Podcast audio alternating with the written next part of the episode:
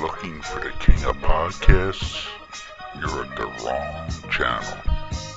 Looking for good ideas for life? You are far from good hands. If you think the listener is always right, you are far from the right place. Hosted by a Northeasterner by birth, a rebel by choice. If you want a host that floats between love and madness, play on and listen to Crazy Train Radio.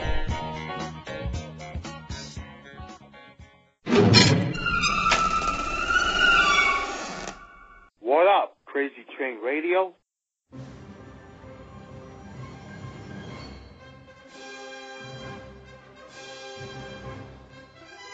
You want answers? I think I'm entitled. You want answers? I want the truth! You can't handle the truth!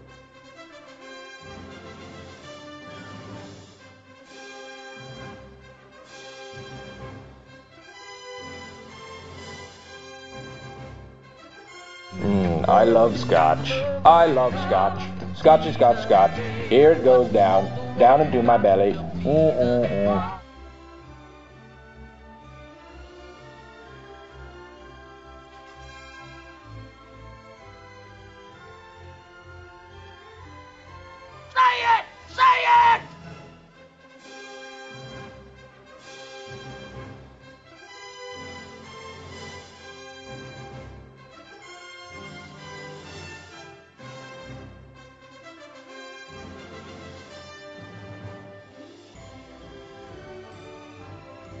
Don't mess with me, I'm one crazy mofo.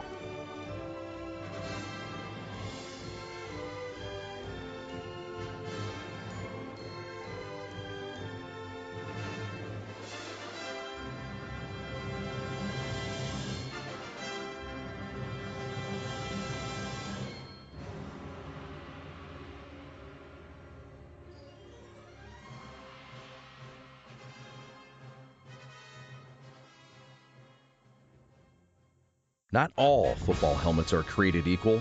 Xenith, the industry leader in protective technology, is the only helmet in the game with adaptive head protection featuring a shock suspension system that can move independently from the helmet shell.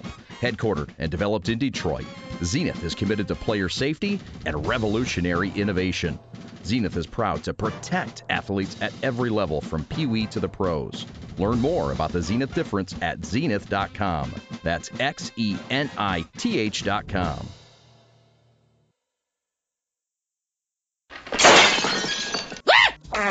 With over 30 years of experience and a superb reputation for being a detail oriented company, Lacey Cleaning has some of the highest work standards in the cleaning business. That's the fact, Jack! Whether it's carpet cleaning, tile, grout cleaning, new construction cleanup, rental turnovers, vent and duct cleaning, odor elimination, office and or business cleaning, power washing, residential cleaning, you name it, they do it. Check them out. To contact them today, lacycleaning at gmail.com or call them at 609 709 8536. That's what I'm talking about.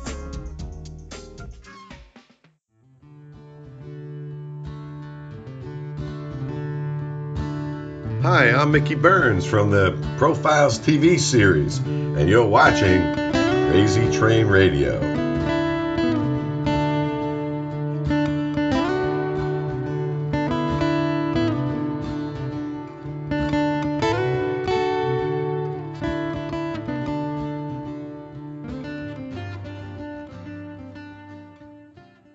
Hey folks, it's your least favorite host in the podcast world, Croc, Jonathan Steele. And I'm Elena, your favorite host from the Emerald Isles. And boy, do we have a good one for you today.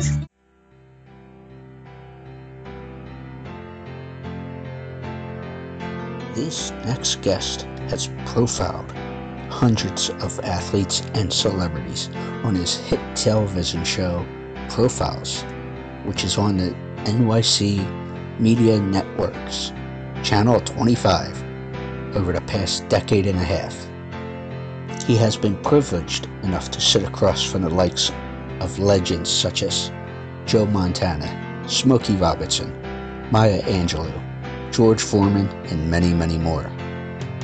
However, before all this, he was a teacher, high school basketball coach, and star athlete in the 1960s. This guest, Mickey Burns. So, Mr. Burns. Yes. Welcome. How are you doing in this whole lockdown situation? The best we can. You know, it's, eh, you know, I feel sorry for people that have been on my show. Some of these uh, iconic people, uh, for instance, like I was talking to him the other day, Engelbert Humperdinck, you know, the sing- the singer. Yeah. And he's 83 years old, and he, he had to cancel his world tour last year, and now he canceled for 2021. And it's not about the money. You know, he, he doesn't need the money, but he loves performing, and he's unable to do that. Yeah. So, you know, that's that's where I really feel bad for some of these people. They want to do what they do best, and that's perform, and they can't do it. Exactly. I was talking to exchanging texts with a uh, couple country musicians I'm friendly with who've been on yes. with me, and yeah. they said the same thing. It's like yeah. We we want to do what we do. That that's it. You know, and same thing with our show. I mean, I've done 500 episodes over the past 20 years. And, you know, I can't, I mean, I'm still doing it, but what has been eliminated have been the book signings. You know, I mean, where my studios were in Times Square, BB King's used to be right around the corner. Mm-hmm. So people that were performing there, we would get them in the afternoon of the performance date. And I got so many great people that way. And people who have new books out always come through New York. There's no more book signings. Exactly. So, you know, I'm still able to get my, sh- my share of interviews to keep the show a little bit fresh, but it's not as good as that used to be when New York is the hub of people coming through. And right now, nobody's coming through. Yeah, and there's there's like this is great, but there's that certain you know feeling I I can't describe it that when you're with somebody there you know you get that vibe and well that's a good point because we have done as I said over 500 episodes on television in studio and then when the pandemic hit we tried to do a couple of Zoom interviews but we just you know it wasn't what we did. It's it's not us you know? Yeah. What what set us aside or uh, apart from other people was that intimacy of being in studio. And and and we lost that temporarily and it's been traumatic for everyone involved. And that's the word i was looking for the intimacy. Yes. so thank you. But yeah. you mentioned the show is profiles. Yes. So if people aren't familiar with that where can they find that well profiles is is a, a new york city based show and it's it, it appears on the NYC Media Network. So the demographic outreach demographic who can see it are people in a 50 mile radius of New York City, which is all of New Jersey, Connecticut, Long Island, the five boroughs, and the, the viewing demographic is about 20 million people in a 50 mile radius of the city. Now, having said that, for people in Texas and Louisiana, uh, NYC Media has a website just go. All you have to do is Google NYC Media, and when you get to the, it's the first uh, choice on the menu. And when you get to their site, go to television and scroll down the shows, and you'll see profiles. And they always lit, uh, post the last 10 shows in their entirety. For our classic shows that we've been doing over 20 years, you can go to Mickey Burns, uh, profiles with Mickey Burns on YouTube, and there's tons of old interviews there. Uh, we don't show the whole thing, but I'd say about 10 minutes of the interviews. Okay, but getting into that, and obviously, for to have a good conversation with somebody, you definitely yes. do your research. How much of it, when you become into a big uh, production like what you have, yeah, which of the research are you doing compared to other people, interns or producers and all that other uh, You know, that that's a very good question because I have an assistant and what they do is they give me a packet that they get from uh, the celebrity that's been booked on the show. Yeah, the PR packet. Yeah, a lot of that stuff is is general stuff though. Uh, I always look for things maybe that's not in that PR package to make it really interesting. Yes. Uh, I would say from start to finish, I, I, I, because I do a lot of research on my own. So I, I get the packet, I go through the packet, and then I do my own research. I look old interviews, whether it be video or uh, written interviews, you know, articles. And then when I have the whole packet together, it's a matter of, of putting this interview together so that somehow we could try to make it compelling and make it flow and also make sure I talk about things that might interest the celebrity so it's not the same old same old. Yeah, exactly. because they do hard like i had uh, charlie daniels. And i asked him i said charlie how many interviews have you done on tv he said thousands. You know so you want to do something a little different to get them interested and get them inspired and to try to make it compelling for the viewer because they don't want to hear the same old stuff either Exactly. And you know, it's funny that you mentioned it about finding videos or old articles and stuff like Yeah, that. So it takes me hours i would say eight hours to just for one interview Exactly. And the fun part about that is, I don't know about you, but I find these little nuggets with people most of the time. well yes and there's always nuggets somewhere Yeah, and they're like afterwards, you know, we'll be talking, or in in my case, I'll get te- text messages or phone calls later on from them going, "Where in the hell did you find that?" You know, or you know, thinking Sure. that, that topic was so buried that Yeah, but you could, if you look deep enough, you can find stuff that's that are nuggets, and that will make your interview special. exactly. No Well- question. I want to bring up the little nugget I found on you. Uh oh, I'm in trouble. Yeah. Well, it's actually interesting. Back to your school days when you Yeah. were playing football, and you could tell me when this was. Well, it was was high school or college. yeah in that time frame, but I, I didn't see where it was when I saw this. But there was a particular game that you were tying your shoe together. Yeah. You didn't want to inconvenience your parents. Wow, that's an, uh, you really did your, your research.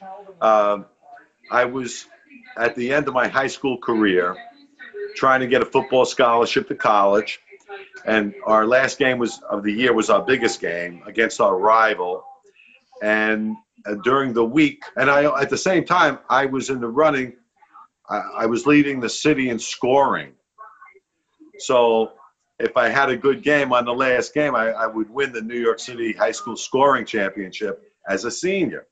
But another fellow from a, a high school called DeWitt Clinton uh, was very close to me.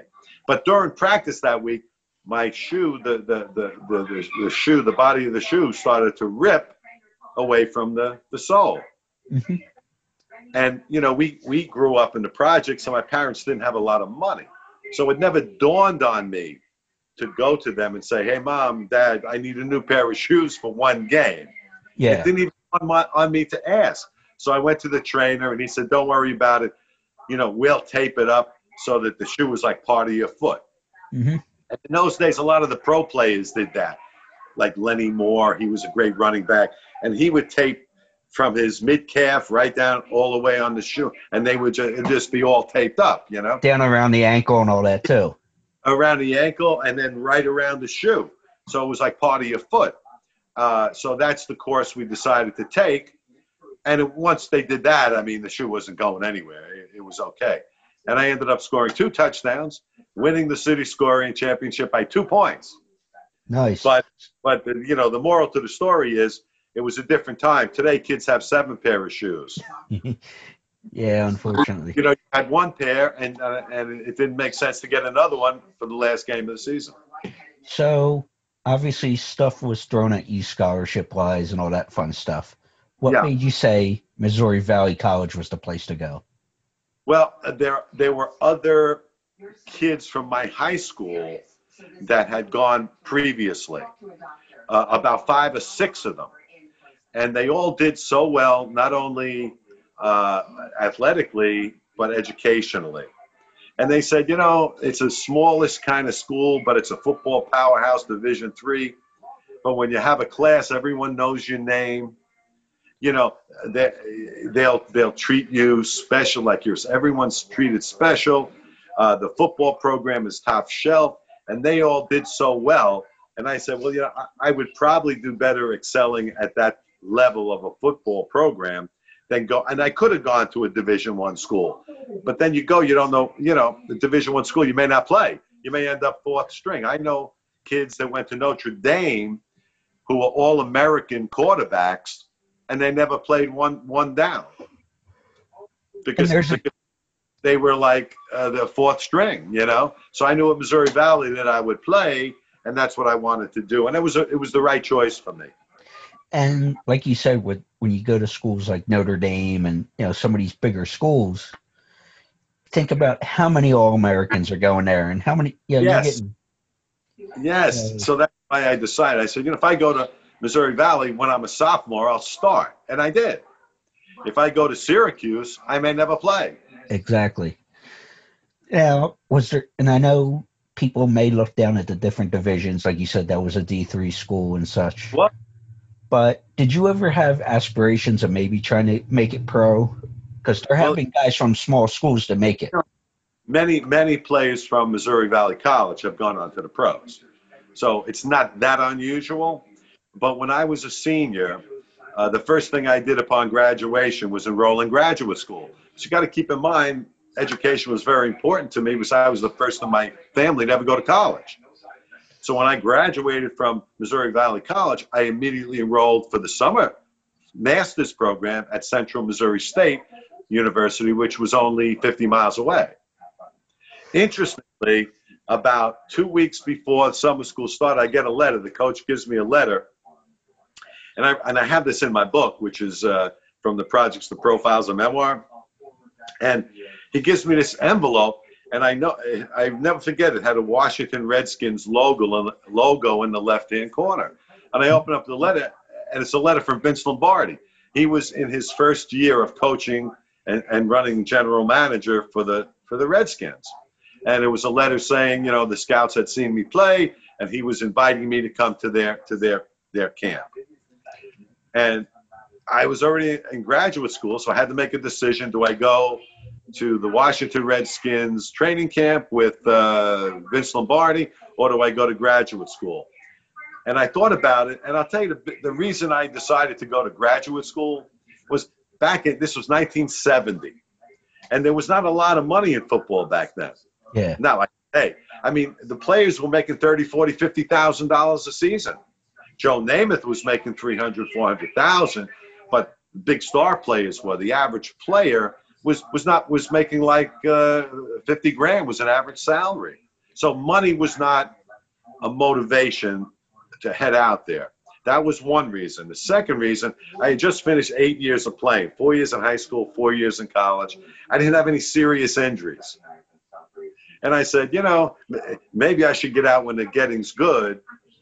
But more importantly, I have an opportunity to continue my education.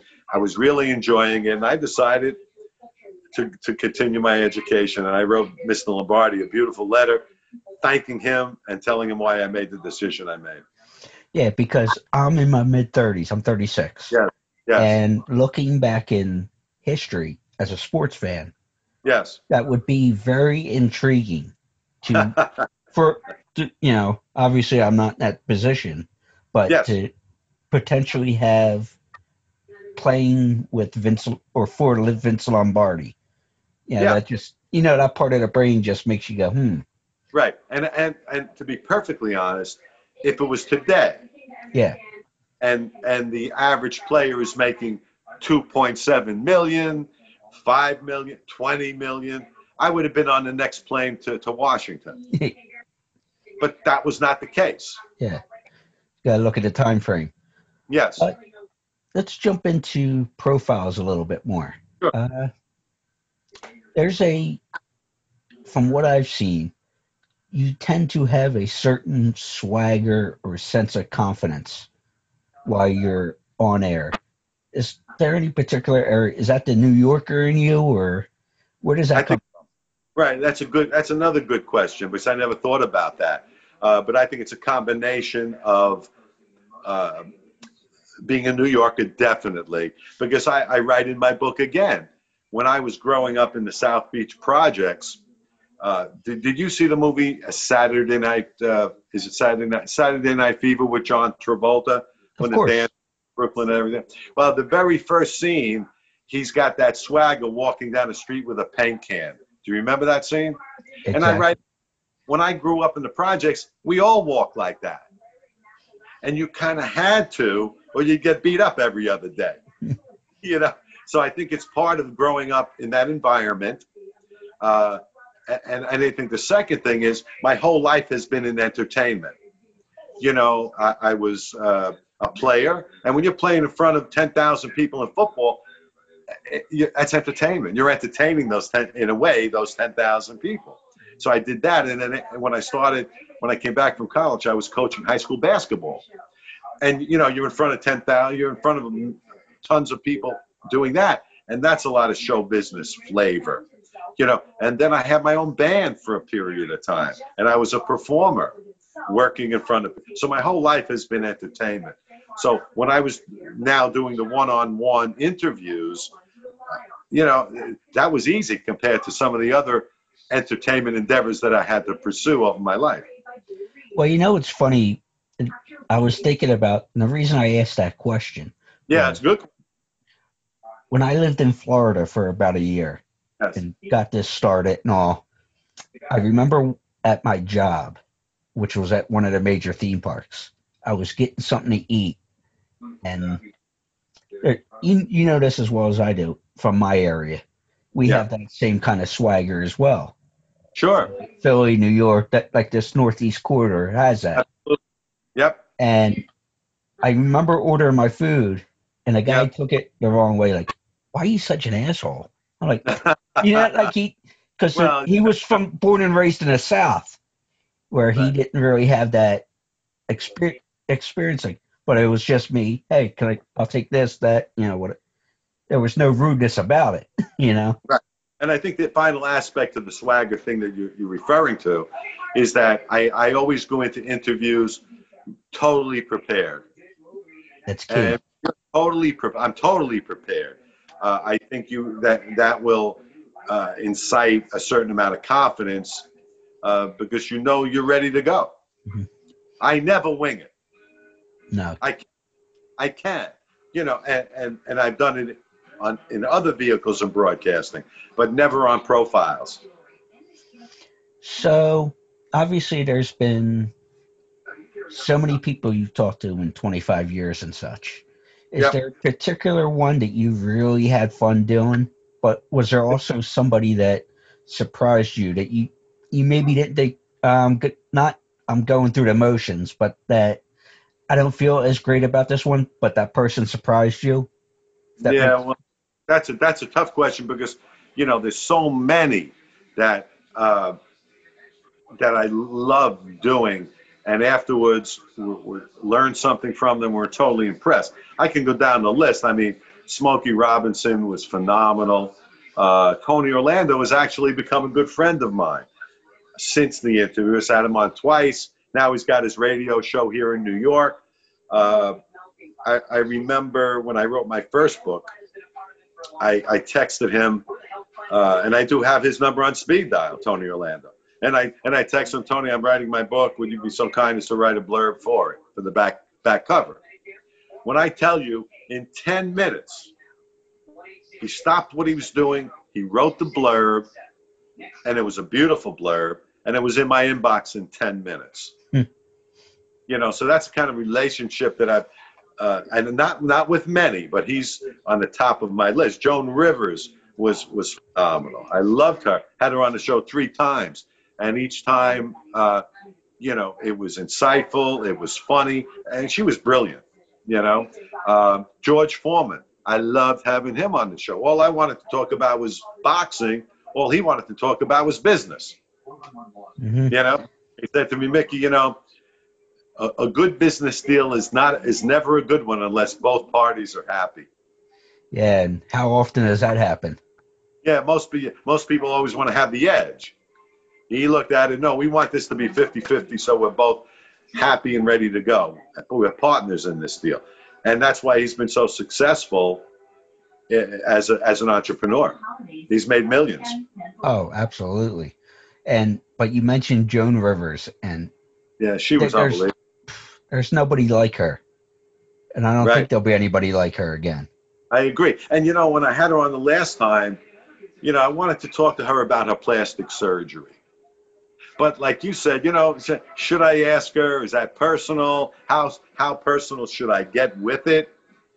So I said, you know, Joan, you know, a lot has been written about you having plastic surgery, and I know you, you've had your nose done. And before I could get another word out, she took it from there. She said, "Oh yeah, I've had a facelift, I've had liposuction, I've had breast reduction." She went down the whole list, and she was very open and honest about it, and funny, you know. And I said to how much, you know, how much uh, money do you think you've spent on plastic surgery? She said, "Oh, probably about a hundred thousand dollars." And I said, "Yeah, that's in about one year." You, You know? you know, it was funny because Yeah. you brought her up, and Yeah. we got to go back and finish the second half of it because of uh, some Yeah. time constraints. But was talk recently talking with Rhonda Shear, if you remember her, Yeah, sure. and Joan was a mentor to Rhonda. So Yeah. to hear some some of the stories from her perspective as well was pretty cool. Yeah, and she said, you know, and, and Joan, another thing, thing she left me with, which is kind of obvious, but she was saying, you know, Mickey, it's really something. You know, everyone that started out with me in comedy, if they stuck with it through all the rejection, and there's a lot of rejection, every one of them that stuck with it found their niche somewhere, whether it be writer, producer, manager, public relations. They, they found their niche in the business somehow if they stuck with it. Yeah, and and it's funny. I'm thinking of a comedian who's about my age who's known now, Nikki Glazer. You know, Oh, sure. she's- Yeah, Nikki has talked about that same thing that Yep. in recent uh, conversations she's done. Yes. That you know, hey, I love to stand up, but I'm looking at other things to do besides. Right. And if they stick with it, other opportunities will surface. That's what Jones said anyway. And that yeah, exactly what Nikki was talking about recently. Yeah. Yes. But who is somebody you haven't interviewed that you want to before you wrap Well, it up? You know, I, it's funny because Tom Jones has been on my hit list for many years, but he's over in England. You know, uh, I met him back in 1980 when I was working at Fox Television, and we went backstage for one of his concerts here in New York. And I, re- I was very impressed with him because of his ability. He's a, he's he's as good at 80 years old as he was at 30. you know. And I remember we were in his dressing room, and we were sitting with him, and we, you know, it was still an hour and a half before showtime. And I said to him, Tom, what, you know, 'cause I knew how hard he worked, and, and I think he he was doing like 300 dates a year. You know, he worked all the time. And I said, why do you work so hard? You don't have to. You know, you have a ton of hits. You had a TV show. It's certainly not for the money. And without hesitation, he said, Mickey, he said, I'm smart enough to know that this isn't going to last forever. He said, there's going to be a time when those people who are filling up those seats out there tonight are not going to want to hear me anymore. So until that day comes, he said, I love so much what I do. I'm going to give it 110%. I'm going to save every moment, and I'm going to give it 100% each and every night and work as much as I can, as long as people will come out to see me perform. Ironically, he's 80 years old and he still sells out wherever he goes. But I don't think he thought it would be that long. Yeah. And the other thing to that too, in a similar statement, I heard Michael Jordan say. Yeah. He said, people are like, why don't you phone it in or take a day off or anything like Yeah, that? sure, sure. And he, he would say, you know what? Whether it's home or away, there's going to be somebody in that crowd who spent their hard earned money to come see me play and expect me at my best. that's right. That's right. That's right. It's that's what made Kobe Bryant so famous. He gave 150% every game he ever played his whole career. no Yeah. coasting. And same thing with Tom Jones, no coasting. You know, he went out there and he sang his heart out every performance since he's been 20 years old. And like you said, 60 years later, still doing it. Still, and people still go to see them. We say, no, why? They know they're going to get their money's worth. Exactly. And exactly what Michael was saying. He wanted to give them their money's worth. But you had asked me before about the various people. I think almost of all 500 episodes, there's something I learned from every one of them, somewhere in that interview. Some more profound than others. Like you mm-hmm. said, some will surprise you with wisdom and nuggets and lessons, life lessons. Others, you know, maybe one little thing, you know. But uh, do you remember the actor Eli Wallach, Yeah. Good, Bad, and the Ugly? hmm And he was also in the last Wall Street. He was the old guy in Wall. He died. I think he was 100 years old. I had him on a show when he was 96, Nice. and and, and he was sharp as a tack, you know. Love those after- folks. Yeah, what's that? I love those folks They're sharp like that. oh, yeah, he he was phenomenal. So after the interview, he said, "Mickey, take a walk with me." So here I am walking up Broadway with Eli Wallach. I said, "Man, this is a good day." I'm gonna pick his brain and talk. So as we're walking up Broadway, he's carrying a bag. It was like a, a grocery bag, you know, plastic. hmm I said, Mr. Wallach, what do you what do you have in the bag? You know, he said, Oh, those are my shoes. He said, That's where we're going, Mickey. We're going to the cobbler. I'm gonna have him put new soles on my shoes. So I, I was kidding with him. I said, Mr. Wallach, why don't you just go to Macy's and buy a couple of new pair? You know, I said you could certainly afford it. He didn't think that was funny, but I, I was trying to be, you know. And he grabbed me by the wrist and he stopped me in mid stride, looked me straight in the eye. He said, Mickey, let me tell you something. I grew up in the Depression. He said, back then, we didn't buy new, we always fixed old. And I've never been able to shake that. And he was 96 years old. Goes back to what you were talking about your cleat, if you think about Same- it. Yes, same thing.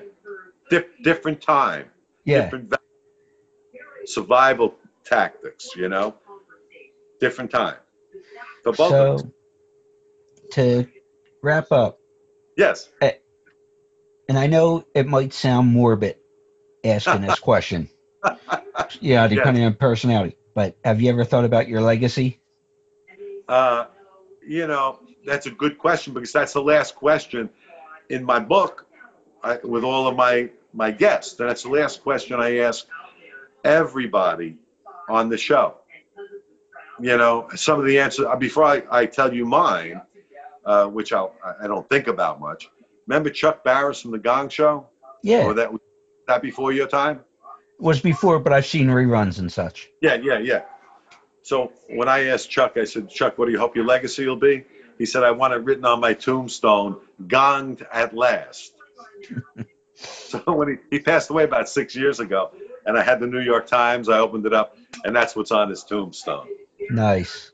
And and you know, sometimes they're funny, sometimes they're very serious about it. Uh, Jesse Ventura said, I want I want to be the last man on earth without a cell phone. Stuff like that. And he never got a cell phone. But what do I help my I, I don't think about it much because I keep doing what I'm doing and I'm I always feel like I'm on a treadmill from one to the next to the next to the next. Uh, but in the end, I, I would hope people said, man, he he was a great interviewer. Uh, he, he, he gave us interviews that we learned something from and, and maybe inspired us to be better. And if I can get that kind of a legacy, that would be wonderful for me. Be I'd job happy. well done, right? Yeah, yeah, because everyone needs a pat on the back. Don't we all? Especially You know- in times like this. Yes, yeah. And I just hope people appreciate the effort that I've made in producing the show that I've done for 20 years. Well, Mickey, thank you so much. It's always my pleasure.